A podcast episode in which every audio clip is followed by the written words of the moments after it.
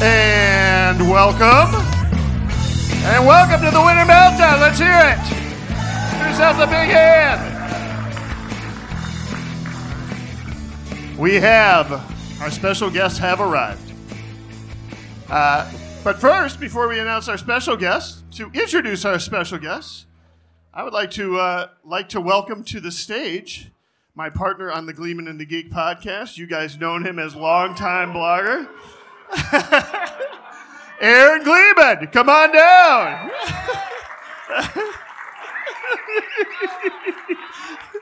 That's just great. I grab one of those.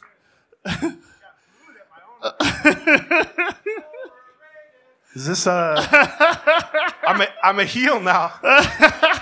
It's like when Stone Cold Steve Austin switched. I like that. Uh, yeah, John has Gleeman 316. Yeah, that's right. That's my weight, not a not a not a Bible reference. I like that actually.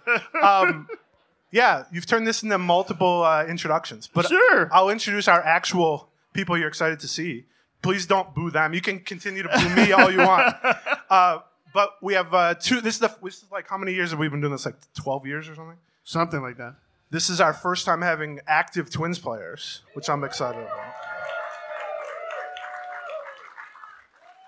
And uh, two native Minnesotans, two of what, I, in my opinion, was the best rookie class production-wise in Twins history, I which think is that's saying right. something. Yeah, 'cause I they have know.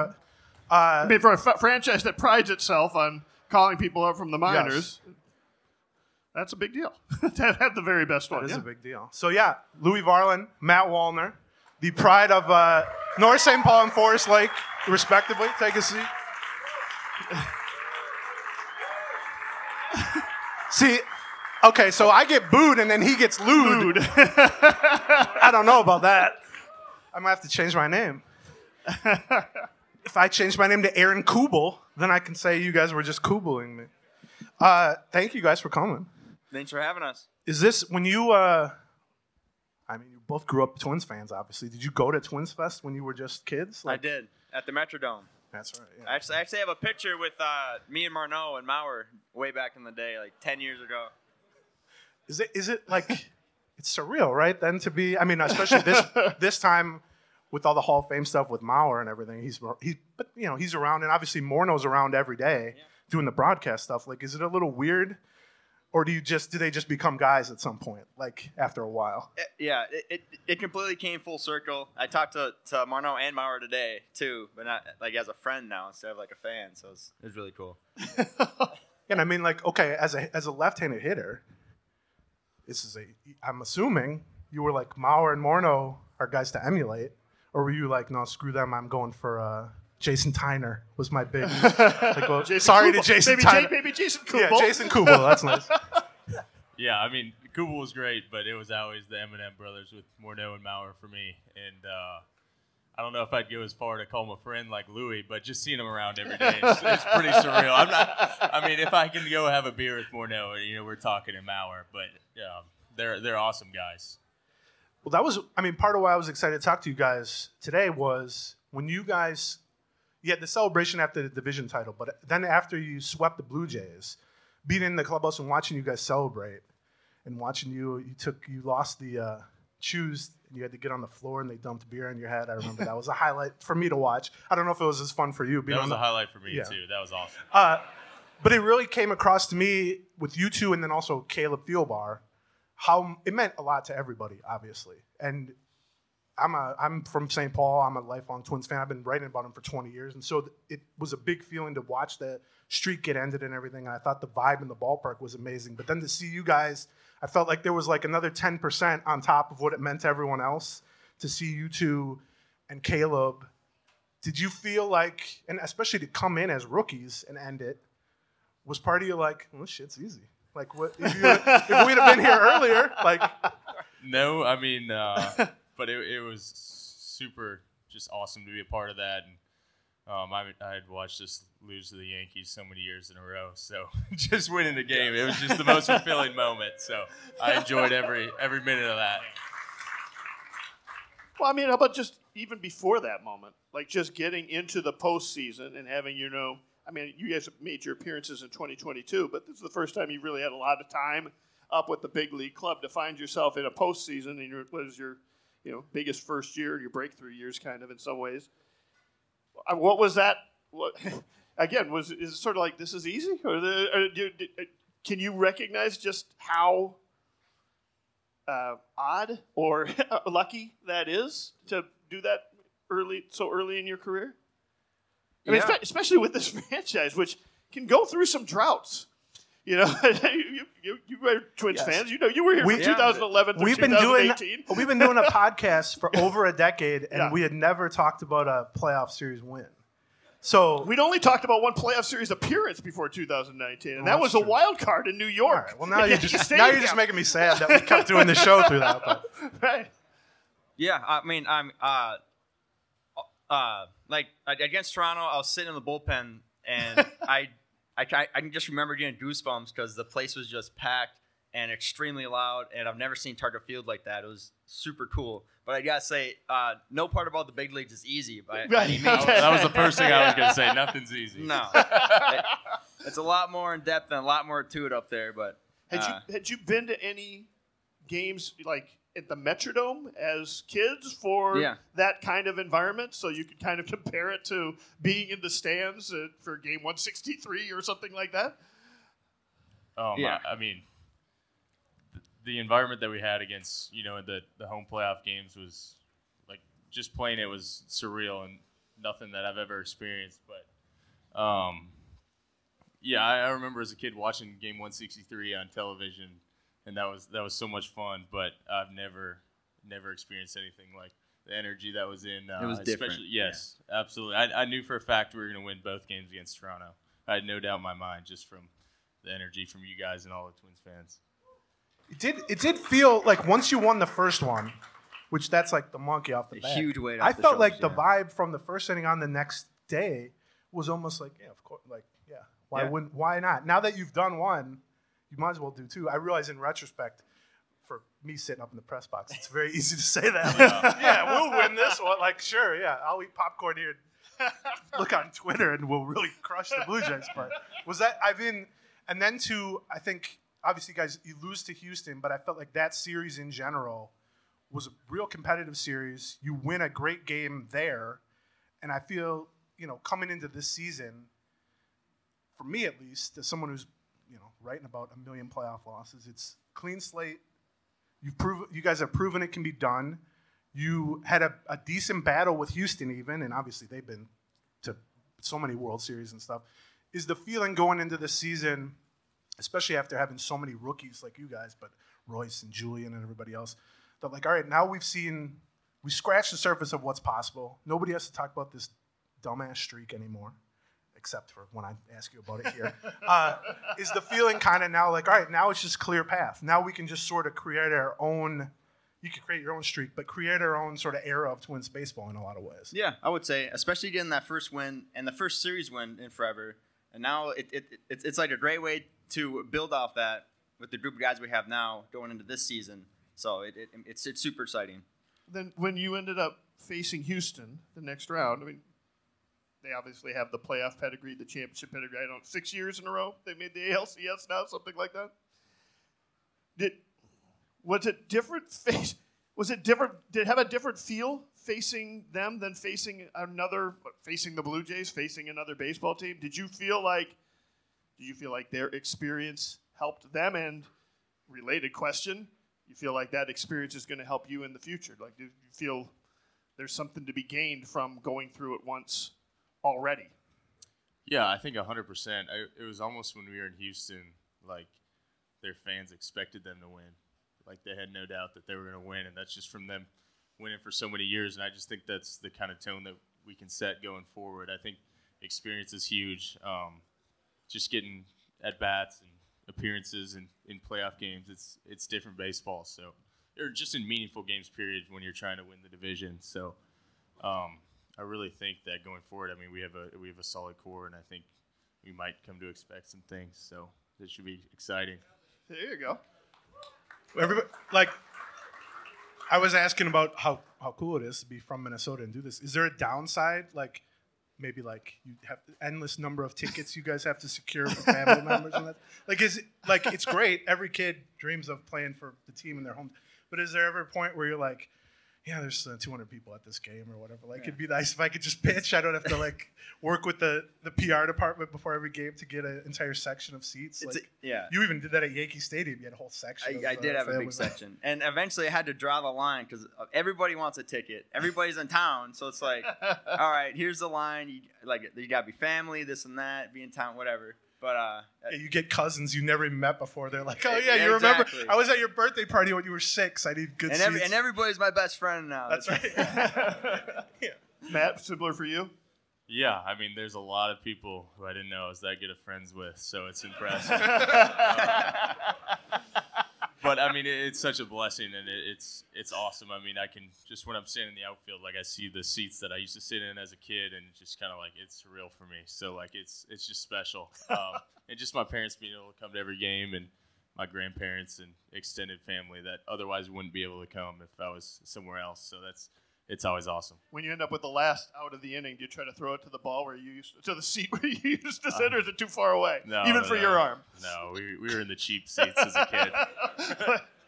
He, okay, well, since you mentioned his arm, so I wanted to ask you this. So, like, I felt like when you first came up this year, when you were first up, they tested you a couple of times. I think Brandon Belt might have run on you. You, you nailed him at second, and then I feel like people just completely stopped testing you.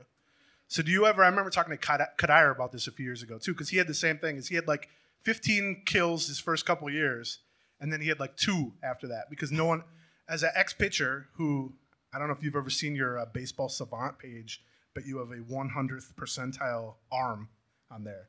Do you ever wish like it wasn't? It was only like a 97th percentile arm, so you could throw a few more people out because they actually test you.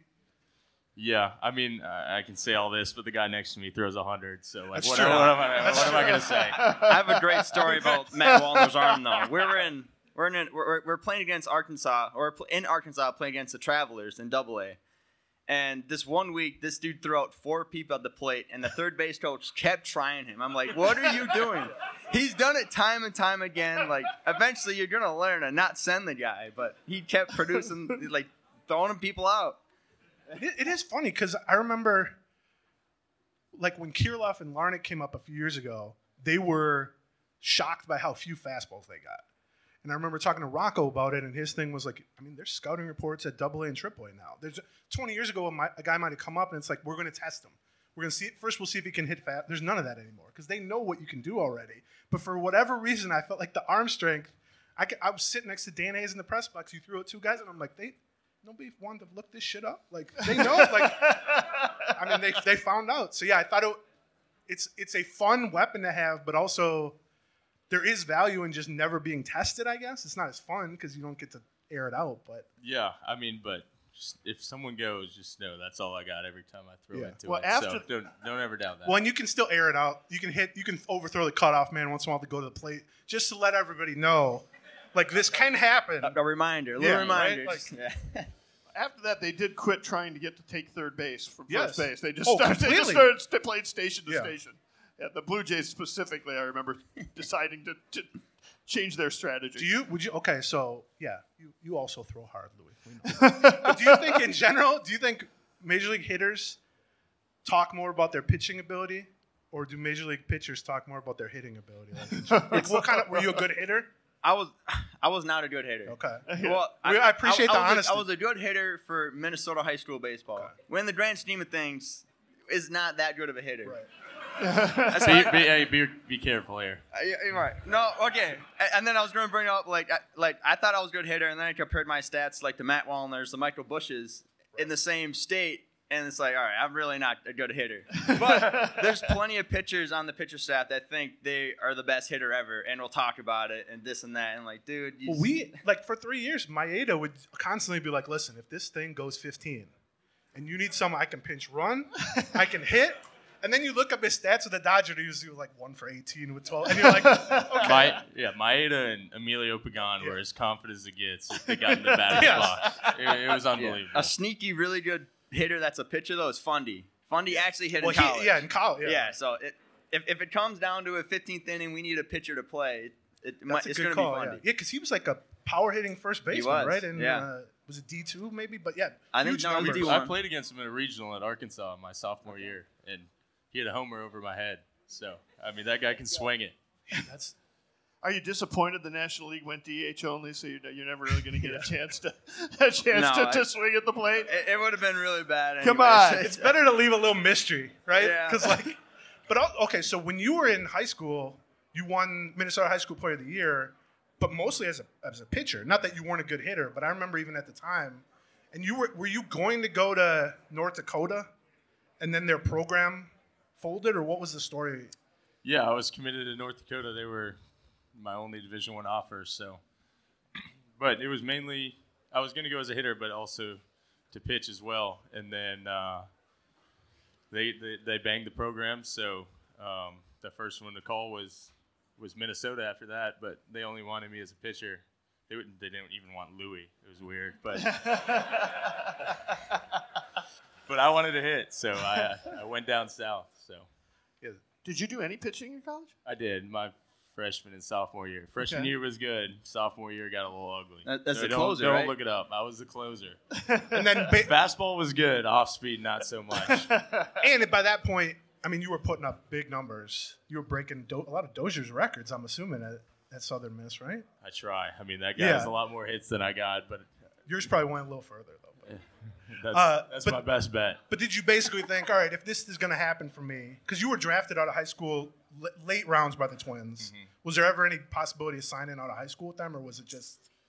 No, I mean, I I think I was, I wanted to go to college the whole time and kind of, yeah, I got drafted as a pitcher, so I wanted I wanted to hit. I, I love pitching, but I love to work on hitting even more. It's kind of, and obviously, it's one of my biggest passions. So um, that was always what I wanted to do. When you were drafted, did you talk to anybody about "Yeah, maybe I could pitch occasionally or anything like that? Was that, that even in the conversation? No, Tani. I think It's when possible for anybody. Did you ever have a conversation with anybody in a major league or, or a major league organization about throwing from the mound? I, I think when I got drafted, I was actually at the Twins game, so there was I was just kind of in awe. so I went and walked in, in the Right. back room, and then um, the second time the scout ever, I told him basically I wasn't going to sign, and then he called me as like a last minute ditch effort. And, I think I was in the Culver's drive-through at that point, so was, I wasn't really in thinking mood. I was like, "Nah, I'm not doing it." But thank you. I want a Twin Cities tour of places that Matt Wallner's. right. I don't know had why- Significant life I don't events. know why I remember that, but that's what I remember. Well, then, I mean, college wise, I, I wrote a story about you like in the middle of last year, and I talked to Marcus McKenzie, who's the visiting clubhouse manager at Target Field. But when you were at Concordia, he was your pitching coach. And I talked to him, and I was fascinated by the. I'll let you tell the actual story, but you, your brother Gus, who was also in the majors last year, uh, which is amazing. Two guys from Concordia being in the right? majors. Not to speak badly of Concordia or anything, but it is amazing. Uh, he was two years ahead of you. One year. Okay, one year ahead of you. And basically, you thought that conference is a good spot, but I want to compete against him. Yeah. And then you basically reached out to whatever nine or ten other teams. I don't know how many are in Yep. that conference, and nothing. Uh, well, so the story is in high school, my brother committed a year ahead of me to Concordia, and then that made it uh, realistic for me to play college baseball. So then I really took it serious, this and that. My brother's going to Concordia. I've always I've always pitched underneath the shadow of my brother, played like underneath the shadow of my brother on the same team. So I was like, screw that. I'm not going to follow him there. I want to play against him because you know it's a brother thing. I want to I want to I want to beat him, right? So. I reached out to all the other schools in the conference. Some reached back, most didn't. Uh, and then I was I was left with, and the only one I didn't reach out to was Concordia. And then eventually, my, my brother talked to the coach. I got in contact. We had this conversation. Eventually, I committed there, and again followed my brother. Uh, pitched underneath the shadow. He was a, a really good college pitcher. And then, uh, then yeah, and here we are today. I mean, it's, it'd be a worse shadow if it was like, yeah, he's with the Dodgers now, and you're just hanging out with us here, but not getting like. Not, now I'm speaking badly of everybody out there. If you guys were all Gus Varland's brother, you would really be under his shadow. He's not really that under his shadow. But yeah, I thought that was interesting. It's also, I mean, you talk about like it's surreal to see Mauer and Morneau and stuff, but the fact that Marcus works in the same office as you basically Yeah. now, and actually, the is pretty incredible, The too. Twins bullpen catcher was my college catcher, Connor Olson, which is Oh, wow. it's all tied together, really funky, but it's all great. What's it like joining a major league organization, being drafted, when you're coming out of the Northern Sun uh, conference? Like, uh, do you feel like you feel treated any differently, or did you feel I, I, when you compare notes with people who were playing, you know, SEC or whatever?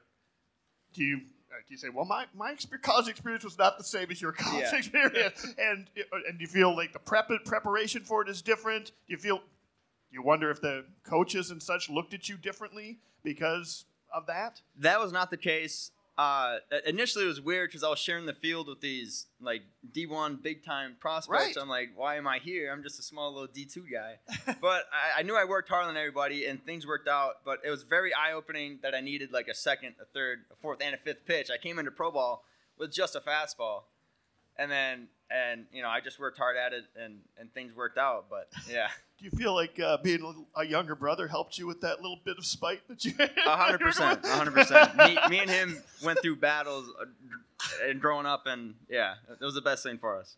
Now, I mean, obviously, when you, I mean, you were throwing 94, 95 as a starter last year, but then when you switched to the bullpen late in the year, you were, I mean, you hit 100 a few times, I know.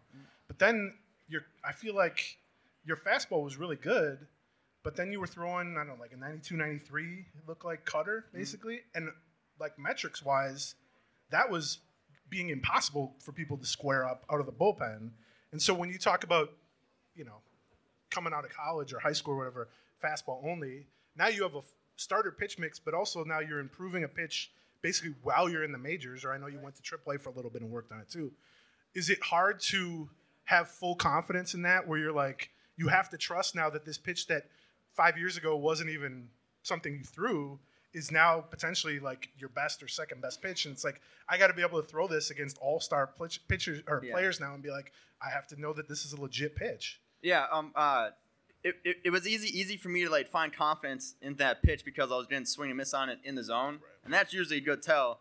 And then from there, I just grew the confidence and, and, and conviction just to keep throwing it, and, and yeah, it, it has turned into a, a, like it has turned into, into my best pitch. This is basically what happened. Is you were too you were too fucking good out of the bullpen, and and Rocco was like, God damn, we might have something here. Yeah. So I'll ask because we get a lot of questions about this, and I actually I, we talked to Falvey about it yesterday. Uh, you've been a starter. You've won minor league pitch of the year twice as a starter. You've had success as a starter in the majors. But also was undeniable. I mean, obviously you noticed it too. Coming out of the bullpen, the numbers were crazy. The velocity was crazy you've said you want to be a starter, and yesterday Falvey, I'll tell you, Falvey was like, "Yeah, we're gonna have him stretched out. He'll work as a starter." Mm-hmm. But do you? What is? What are your thoughts on if you get to spring training and it looks like it's more of an opening in the bullpen on opening day Yeah. than in the rotation on opening day? Is your feeling? I'd rather be in the majors regardless of the role, or I would like to take this starter thing as long as you can take it because it's not like you were bad as a starter. It's just that you were really, really Right. good as a reliever. And I completely understand that. And the three things I have to say on that is one, I'm going to pitch to my best ability in, e- in either role. I think this year it's important to be just at the big league level and getting that experience and all those innings. But, uh, but as of right now, I'm building up as a starter. Come spring training, I'm going to do my best to compete for a starting role. And it, uh, if it comes down to it, where uh, where I, I, I'm sure I won't I won't be the one picking where I, like if, if I'm a starter or reliever. I, I, I want to make the decision hard on the coaches, like as hard as possible. So, and that's my goal. Right, and it's it's much easier to it's much easier to be ramped up to throw five or six innings and then ramp down than the reverse. Like, exactly. And at the end of the day, you can't take pitching in the major leagues for granted. I think I did a little bit of that yesterday when I was not in a position to pick and choose if I want to be what type of pitcher I want to be. You can't because it because it all end tomorrow. So. Need to interrupt the sh- uh, show for just a second to do get a couple words from our sponsors. The first one is Chomps. we love the sound effect. That's how we get the big bucks because of my sound effect work, my foley work. Uh, Chomps feels to me like a life hack. Like meat sticks just seems like a life hack. And They, uh, whenever I'm hungry in the afternoon, I can just go grab a meat stick. It's full of protein. It's not a lot of calories. Uh, you know, it's uh, the way they do it is they're making it out of uh, making snacking simple. Uh, lots of mouth-watering flavors that they have. The best real ingredients. And so to me, it's just been a, a go-to snack now for like two months. Yeah, you can get a variety pack. Uh, you can pair them with stuff. They got nine different flavors. They sent us each a, a pack, like a variety pack. Yeah, that's and we right, tried yeah. them all. They were good. They got a lot of protein. And- they and can be low carb. They can be allergy friendly. You can pick and choose which ones you want. and like yeah, like like companies that uh, you know do one thing, they tend to focus on doing that one thing really well. Like here's an example: they only source from farmers who raise animals humanely and farm responsibly. Like that's not something you're going to get from any old meat stick. Uh, the old meat stick. Chomps is offering our listeners 20% off their first order and you get free shipping. All you have to do is go to chomps, C H O M P S, chomps.com slash Gleeman. Go to chomps.com slash Gleeman to see all the flavors and get 20% off plus free shipping. That's chomps, C H O M P S dot com slash Gleeman. Don't forget to use our link and code so they uh, know we sent you. Another example of something that I use on a regular basis. This is life hack is earbuds, and in particular, we really I really like the Raycon earbuds that I've got. Um, you know, they've got good battery life. Honestly, they're just well engineered, and that is. It sounds like a weird thing because you're used to just putting headphones, you know, wired headphones in your head. Yeah. But the truth is, it's a different story when they're wireless. You need to know that they're connected. You need to have them maintain that connection, They connect, even if you're a doofus like me, they connect very easily to to and they give you a little audio signal when you do Yes. that, right? Uh, Yeah. Good battery life on them, which is also key. right. Good audio quality, Right. which is key. And then the other thing that I think is sort of underrated, especially if you're wearing them for like multiple hours at a time, the actual fit or feel in your ear. Right. Like the physical fit is better than a lot of other uh, brands that I've used before. Raycon And, and and that's at half the price of a lot of the premium audio brands. Yeah. And so- if you go to buyraycon.com slash Gleeman today, you can get 15% off your Raycon order plus free shipping. That's buyraycon, B-U-Y, R-A-Y-C-O-N, buyraycon.com slash Gleeman to get 15% off and free shipping. Buy Buyraycon.com slash Gleeman. okay, we're going to get you back to the show, but first, Aaron Gleeman with one more chomp.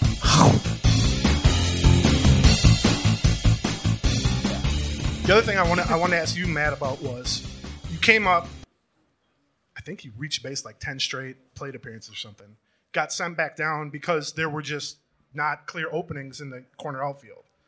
Uh, and you kept crushing at AAA, and then every time they would call you up, you would crush in the majors, and then it'd be like, okay, we'll see you in a few weeks. Go back to like, how was it trying to keep focus or just trying to keep your like morale up, basically knowing it's not anything I've done poorly, and if anything, you were doing great in the majors. It's more about opportunity, which sort of goes to what you were saying. Is like there are some positions where it's like they need a guy there. There are some positions where it's like this guy's slugging 650 at AAA, but we have some guys at this spot. How did you sort of view that, or kind of keep that momentum going at AAA, knowing that the the door could open at any time, even if it wasn't open at that at that point? Yeah, um, it's a frustrating process, but you just got to understand it's part of the game, and uh, that's why I think uh, it's so important to have to have veterans to talk to, like Emilio Pagan or Kyle Farmer, to go to like uh, when I got optioned the last time against the Blue Jays, or whenever I had that streak going. Yeah. I knew after the game I was getting optioned, like I knew it was coming. I'm like, okay, I'm, gonna, g- I'm gonna go get on base every time today, and that's truly the first time in my life I've actually backed that up. Normally, it's just like I think it was just lucky, but I knew it was coming, so I was like, ah, I'm pissed off. and I'm Nice gonna timing, do by the way. everything. I, I, it was just lucky, Well, that but like you, you kind of know when it's coming at certain times, and you walk on feet and or walk on your tippy toes and try and not see Rocco in the clubhouse. Walk Yeah. around him. this is well because So we he might forget about you, but he never does. He never forgets about you. And you think you think maybe this will be the time I got to go in his office. He's just gonna give me like a high five and be like, "Good one." No, it's, always the same. It's never that time. Yeah. It's never that time. Well, we because I mean, you can do the roster math, right? I mean, like someone's coming back from the IL or someone, you know, they're eligible to be called up, And we were doing the roster math that day up in the press box. And as you got on base for like the 400th time in a row, we were like, at some point, this is getting it's getting weird. Yeah, And but- fortunately, you were back relatively soon, and then down in the second half, you basically became a, a regular. Yeah. And the other thing I want to ask you about is I feel like you're a guy who hits the ball very far. You take a lot of walks. The one area of skepticism that people always bring up is strikeouts, which 100%. people hate strikeouts, obviously. Um, but A, your strikeout rate was high, but it wasn't crazy high last year, I feel like, especially for a rookie. But I know that a lot of Rocco and some coaches talked about how impressed they were with when you did go through like your first little slump of, of your big league career, and there were a lot of you know talk about can you catch up to high velocity? Is that like a not a hole in your swing, but it's an area of focus, and then you worked on it. And I know your pregame cage work is like legendary already. That people think you're a maniac in there. So, but then you came back and you, I felt like you were laying off some of those pitches in general, and then the ones you were swinging at, you were squaring up a decent amount because those are hard pitches to hit. And do you feel like that was the main adjustment, like in season, that you made, or the the main area of focus that you've been kind of working on is high velocity, sort of? Yeah, hundred percent. I mean, I thought that, and I know didn't do great in the playoffs. I'm gonna be better next year. I thought that going into the playoffs, so I was gearing up for fastballs, and then all I got was sliders. So like, it's when you make an adjustment, the league makes an adjustment back at you. So like, it's just a never-ending cycle. Like, I thought for sure I was getting high fastballs all the playoffs, and just slider, slider, slider. So I mean, we'll see what happens next year. But just to have that ability in my game to get to that pitch um, through the minor leagues, I never hit that pitch, but guys would make a mistake, and now they don't make that mistake. So As you you, gotta- I'm sorry, go ahead. As you, as you go through those struggles, you mentioned uh, it's nice to be able to have some veteran players to talk to. Uh, which one? Which, which guys have you found that you can you know have conversations like that with about? I don't know whether it's how frustrated I am about being sent down, or how frustrated I am that they're just feeding me sliders now, or, or just you know how to get along in a major league clubhouse. What are some of the vet, who are some of the veterans that you've leaned on? I guess on the team.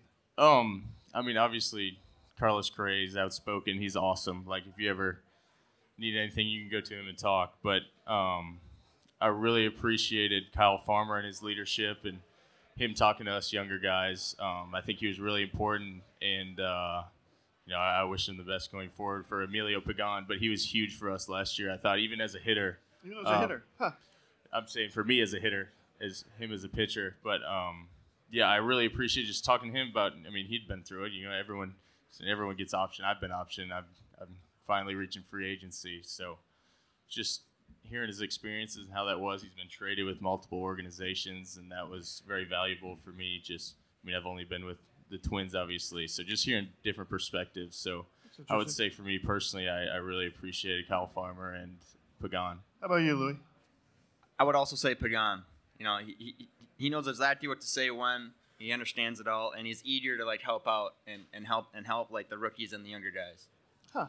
Was there anything for either of you that surprised you being in the majors where I won't act like it was easy again, but like where you thought, like you said in the playoffs, you were surprised by kind of what the scouting report is against you were facing people. Like, was there anything once you kind of got your feet set in the majors and were playing regularly that you thought, oh, this is different? And also, I remember Royce talking about this the robo umps at AAA and how for high strikes he just learned those weren't going to get called, and so you could almost eliminate it from your mind. But then you get into the majors and you're seeing a bunch of high strikes. So how weird was it having to jump up and down there too?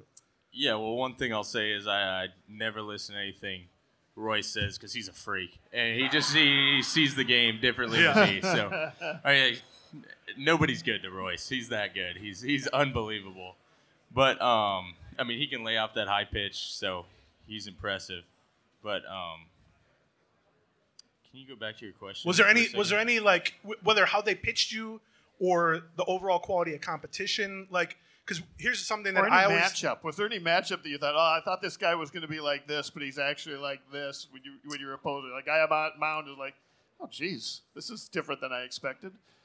Yeah, I mean, it's just getting in the box and facing guys that you've watched up, you know, growing up uh, last or the in 22 one of maybe my third or fourth major league game. I think I faced Zack Greinke. Know, it was crazy. like I watched him since I was eight years old. Just certain guys like that. It's pretty surreal in the box. But then you got to remember, you know, I'm trying to get a hit against this guy and lock back in.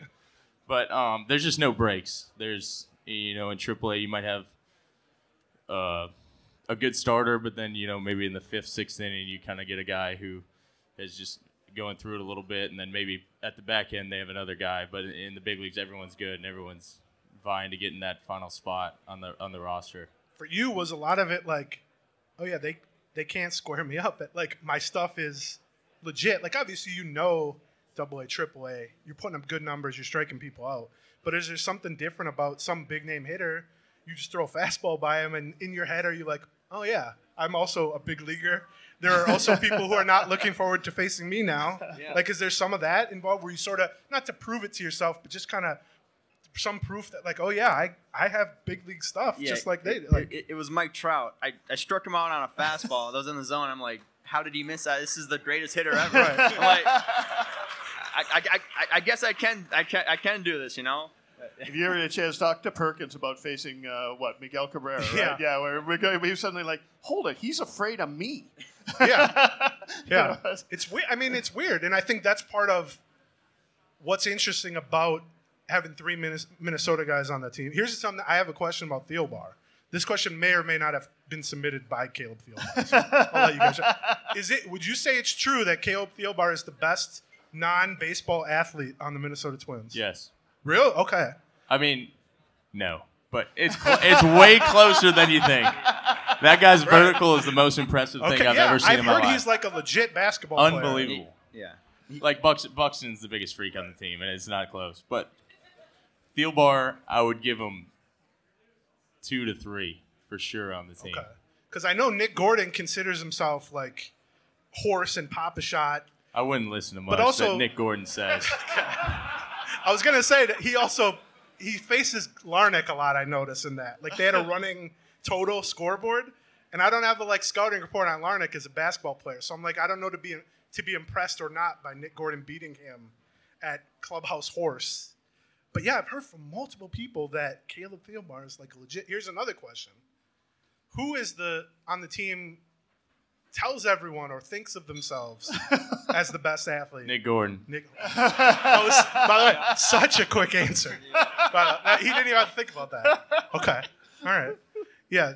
So you're saying Nick Gordon is a good hype man in general, but also for himself. I mean, he's a better athlete than me, so I have nothing to say. But he's he's the best hype man it gets. I Nick mean, Gordon it's versus unbelievable. Aaron Gleeman and Papa Shot. Who do you like? Well, now you're lowering the bar to a level that, yeah, I mean, he's I've heard about these MVPs you won in uh, St. Paul. Uh, I, I, I was breathing heavy walking up those stairs to come onto the stage, John. You know that's not that's not a good comparison.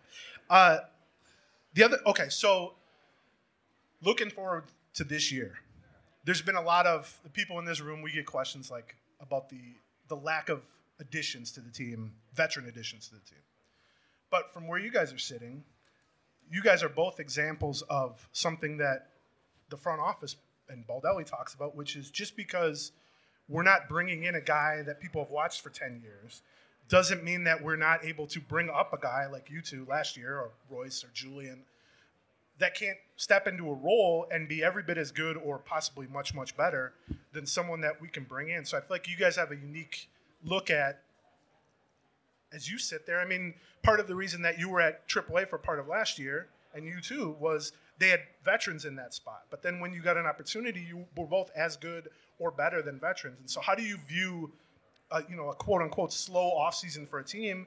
Because you've seen a lot of these guys at AA and AAA who are, you know, a half step behind you coming up through the majors. Mm-hmm. You know, whether it's Brooks Lee, Austin Martin, guys at AAA on the pitching side too. Are there guys that you think you haven't seen those guys yet, but come June or July, they're going to be in a similar spot to you, where all of a sudden fans are like, "Oh, we're glad we didn't sign so and so because now we have this prospect in a role." and, and that is exactly it. I, I I play with Amar, like Matt Wallner, Julien, like all the rookies, all, all like the young guys on the team now, and and they were the greatest things in the minors, and th- I mean they can do it in the majors too, and and, and their time is just coming. So I, I would tr- I would trust in that. But a big thing for us this year is just staying healthy. I would say, and then you know if, if we can conquer that, would be a, like we will be a really good baseball team. When you uh, velocity wise, the thing I wrote about from your Concordia to get into top prospect status was you were adding fastball velocity.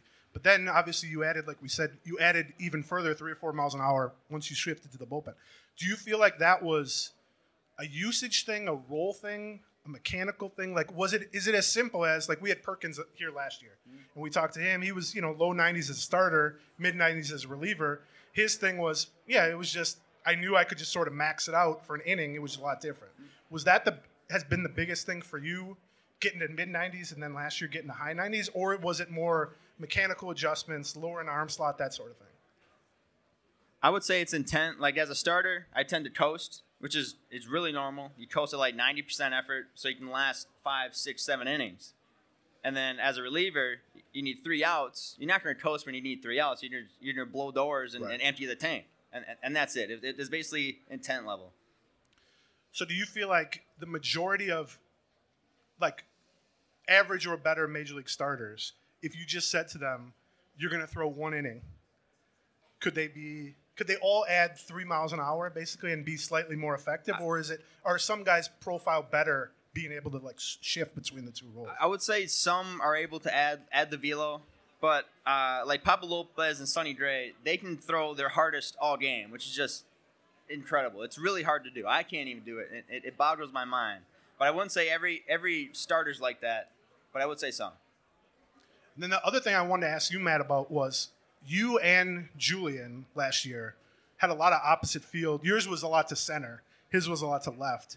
Is there something that you guys work on coming up through the minors or even once you get here to be like, how do we let the ball travel a little bit more? Or are there just some guys, like I know Joe Mauer, didn't have opposite field power necessarily, but was so opposite field focused. And I remember hearing him say basically, that's just when I was a kid, it was just easier for me to do that. Is there are there drills and stuff, or can you focus on that, or is that just something that you realize coming up? Oh, I can I can do this. I don't just have to be pull heavy. No, I think it's something that you have to do. I mean, Eddie, I I played with Eddie in col- in college in summer league, and he's he's always been opposite way. But in college, I would try and pull everything, and then as pitchers get better, you you got to stay on off speed and kind of try and deliver the fastball the other way. And if, if you get the bat and head out front, then you get out front and you pull it. But um, just helps you sit back on off speed. At least for me, I'm always trying to think left center with the fastball and pull the off speed. So I mean, I think it's not something I necessarily want to do, but it's something I just have to do to stay on pitches. Yeah, they used to always say that target field was very difficult for left-handed power. Right. Jim Thome kind of said that's not true. Well. And then also you Tomey. you kind of showed last year that Yeah. you can get to center. You can get to center. Like some left-handed hitters can't get to center. Hmm. How did, what did you think about even at stuff as simple as like hitting background and all that? Like how did you think target field played? Because I know CHS, the ball flew there pretty well Unbelievably. last year. Yeah. I mean, I had people because everybody was tweeting out your numbers when you were down there, being like, "He's he's crushing," and some people were like, "Okay, yes, he is crushing," but the whole team is slugging like five ten or whatever. So, what was it that made that such a crazy park? Do you think? And then how did you how do you think Target Field plays relative to that? Um. Yeah, CHS. I mean, it, it flies everywhere. It's, but it's a fun park to hit at. Uh, but sometimes it actually hurts me because I see, oh, the right field wall is 310 feet away. I should try and hit a homer every single pitch, and that's why I strike out 30% of the time. But um, yeah, just target field. I love it. It's it's so much fun to hit BP there. Um, the uh, left field bullpen or the visitors bullpen is definitely the hardest place for me to get it out to. But uh, I, I I would love to see just selfishly when um, they first brought target field, they had the trees in center field, right? I would love to yeah. see those back. I don't know if that's a thing or not, but I think those I think those are sweet. Wow, people They are want very the trees. very pro tree in I, this. I didn't realize people were that passionate about trees. Wow. I thought it was just me and Sonny Gray, the weirdest guy about trees you'll ever That, see. was that only one the first year? Did they yeah, it was change the that? one year. One year that was there. People Yeah. really fell in love with those trees in that one year. I'm get, I'm getting booed, and people are giving standing ovations to the concept of trees. It's really a blow to my ego today. Guys, I want to thank you guys for coming for the for the event. Uh, we'd like to finish our event. We've done this with alumni.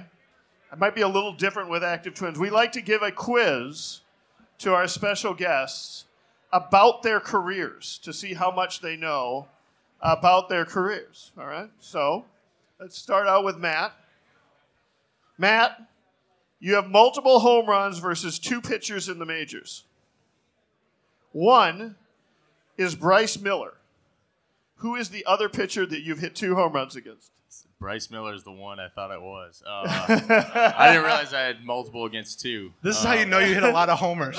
I haven't hit After that many. one full year in the majors, you're like, I can't. I, I can't name them all. yeah. Um, multiple homers against the same pitcher. Um, Hey, look, my best guess is Lance Lynn, but I think is correct. Okay. Lance Lynn is correct. It's also just for anybody out there, if there's a trivia, I'll say this. He didn't say this. If there's a trivia question about giving up home runs, it's not the worst fallback answer in the world. Last year, he gave up like 48. I've got, I've got a follow up question for Matt, which uh, is uh, Lucas Giolito has struck you out three times in his career. That's tied for the second most of any pitcher. Which pitcher has struck you out the most in your career? Oh God, there's so many. Which pitcher has struck you out the most? I It's might a lot s- more than three times. Really? A Yeah. lot more? I might have the same answer with Lance Lynn. it is Lance Lynn. Oh, all right. So, all right. That's so you got him and he got you. That's fair. And, like a, yeah. and any idea how many times he struck you out? It might be like six, seven, It eight, was 10. 10. Yeah, that's a lot. what? I hate him. You fa- you faced But you took Lynn him a to twice. You don't have to. You don't have to face him that much anymore because now he's in L.A. Or no, he's in. Wait, where did St. Louie? Yeah. Either way. Uh, this one's for Louie. Louis, how many times have you struck out Shohei Ohtani? I think just once. Twice. He, Hmm. he is the pit, he is one of the hitters you have struck out most in your career. Shohei Ohtani. Well, there we go. By- I will- by the way, I great- remember one. Great example of the difference between a uh, civilian and a major leaguer, because I would not forget doing that twice. you know what I mean? Where he's like, I think I here's, was- here's what I recognize is that a lot, whenever we do this with players, they remember the worst parts better than they remember Yeah, the that's- best parts. That's, that's, that's correct. A related question How many times have you given up a home run to Shohei Ohtani? Just the once? Twice. Okay. I should have known. He's your he's your Lance Lynn. Uh, let's see. Uh, let's see. Uh, Louie Varland. Uh, there's one batter who you have faced nine times, and he's never gotten a hit off of you. Nine times, nine plate appearances. He's never gotten a hit off of you. Any idea who? Does he play for the White Sox? All right. Yes. Or he did. Smart. They narrow down. This is good. I like this. Um, man, I'm going through the lineup right now. We're trying to. I think. Uh, I think Vaughn? he still plays for Is the. it I think Vaughn. Elvis Andrus. Ah, right? All right. And uh, let's He's see. 0 for 9? He is 0 for 8 with one walk. Oh, okay. okay. Uh, let's see. Uh, and how? Uh, let's see. There are five teams that you have made more than one start against. Which one do you have the lowest ERA against? Which team have you had the lowest ERA against? More than just one start. Not the Yankees. Not the 'Cause White one Sox. start, it's the Astros. Because Right. You had a was a really good- good, game it was a good versus the. Astros. Yeah, Right, that, right. that was my best start. It- um, the Which Angels. team? It is the White Sox. Yeah. And the Angels were number two. Yeah. I'm- I'm 3.24 bad ERA. game. for the White Sox. All right, Matt, your turn to be on the hot seat.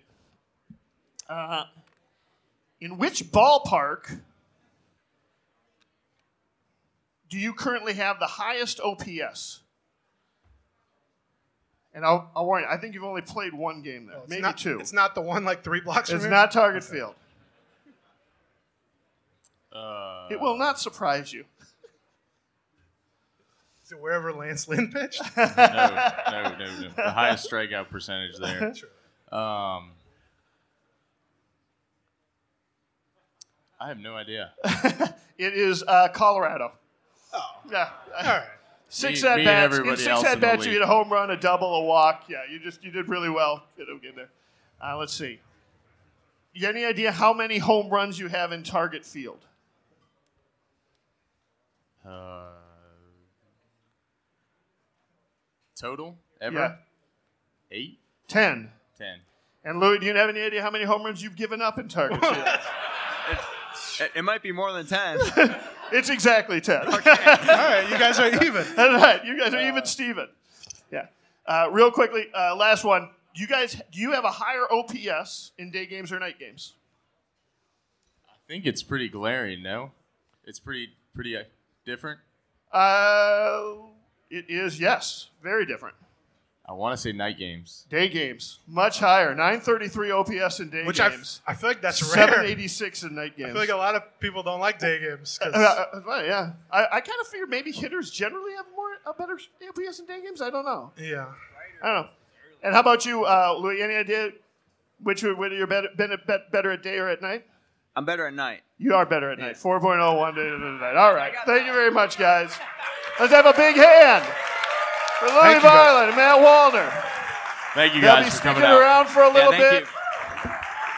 Buy him a beer, get a selfie, say hi. Thank you very much, guys. It is time for Last Fan Standing. Woo! All right, here is how Last Fan Standing works for you newbies. You all have a red and a green card in your hands. I am going to read a statement. If you think that statement is true, you hold up a green card. If you think that statement is false, you hold up a red card. I will announce who is right and who is wrong. If you're wrong, you're out. You no longer get to play. If you are right, you get to continue on. And we keep doing that until there is a last fan standing. All right. Is everybody ready? Everybody's got their red and green cards. They're ready. It's honor system.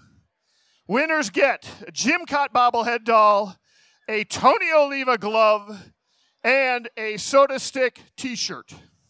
Or or item, clothing item. I'm not sure what. Whatever Landon wants to give you. All right. The 2023 season postseason included the Twins' first postseason win in 18 years, and then they went on to beat the Blue Jays 2 0 and advance in the postseason. How could anybody forget anything from either of those games? Well, let's find out. True or false? The Twins struck out more times than the Blue Jays over those two games. True or false?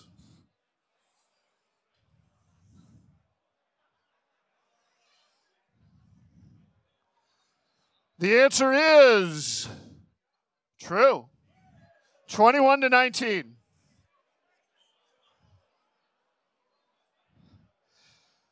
True or those people who are dead the red, you're done. Those people who green, you get to keep playing another round. True or false? The Twins walked more than the Blue Jays in those two games. Did they walk more or less than the Blue Jays in those two games?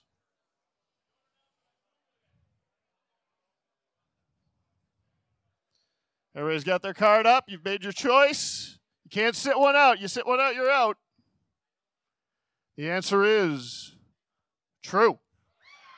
Twins walked 11 times. The Blue Jays walked five times.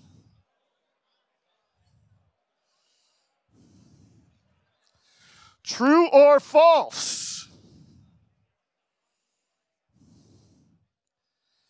The Twins had more hits than the Blue Jays in those two games.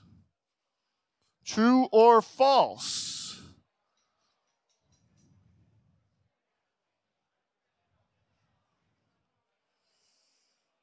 Everybody's got their card up. You've made your last chance to get your card up to stay in. True or false? The answer is false.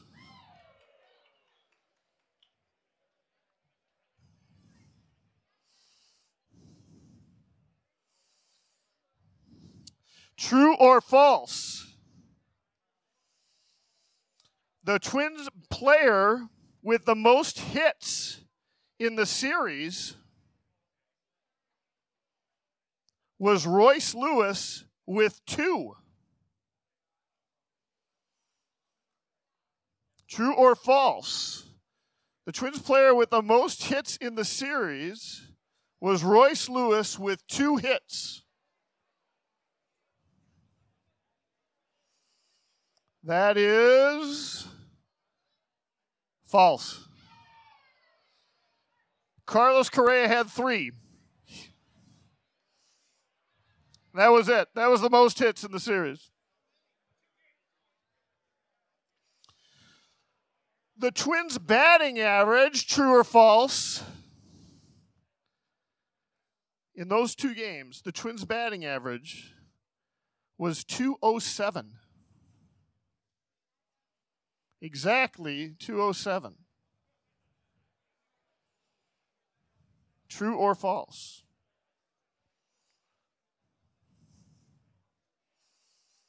Everybody, last chance. Put them up if you're a part of it.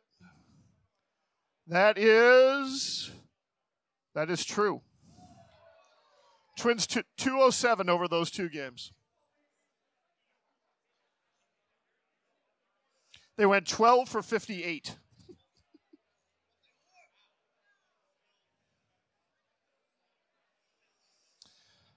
True or false? The Twins player with the highest on base percentage was Donovan Solano.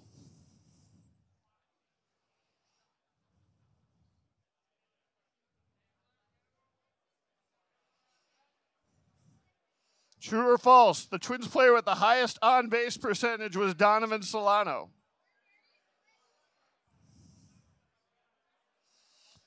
Last chance. If you're in, you're in. You're out, you're out. That is true. Donovan Solano went 0 for 2, but he had three walks. He had a 600 on base percentage.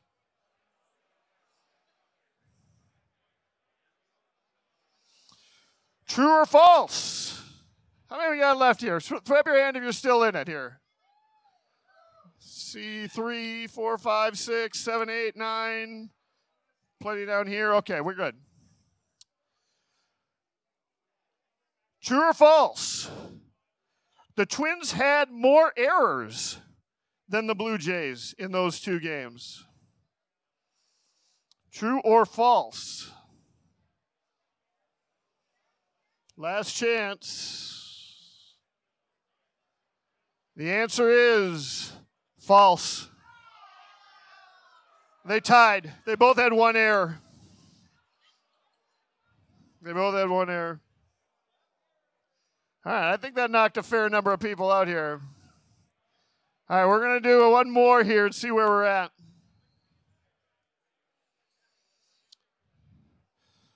Jhoan Duran, true or false, worked two innings, and in those two innings, he struck out five batters.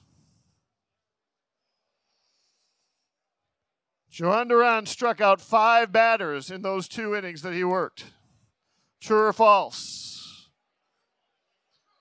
I see a couple up there.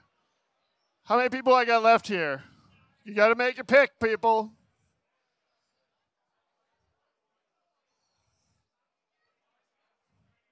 The answer is that is true. Five strikeouts and two innings of work. How many people do we have left? Am I done? One, two. You're out. One, two. Anybody else? Three, All right, let's bring them down. All three, come on down. Come on to the stage. Oh, I need some pens and paper. Can somebody bring me some of the the the uh, markers from over there and uh, a couple pieces of paper? Or, or bring me three of the red green things, something like that. Come on up. Come up to the stage here. I've got the paper. I'm good. All right, we will have we'll have some lovely parting prizes for you if you don't win. Somebody's going to win the big one and somebody's going to win some other parting prizes. All right? All right, here we go. Okay. All right, I'm going to give you each a pen and paper. You're going to want to not show this to the other two. All right. At this point, we just play closest to the pin. I'm gonna, I'm gonna, not over, under, no prices right rules, none of that crap. You just get closest to the number that is right.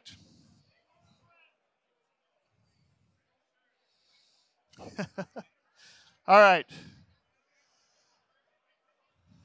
The length of the the length of the two games, the time required to play both games was what?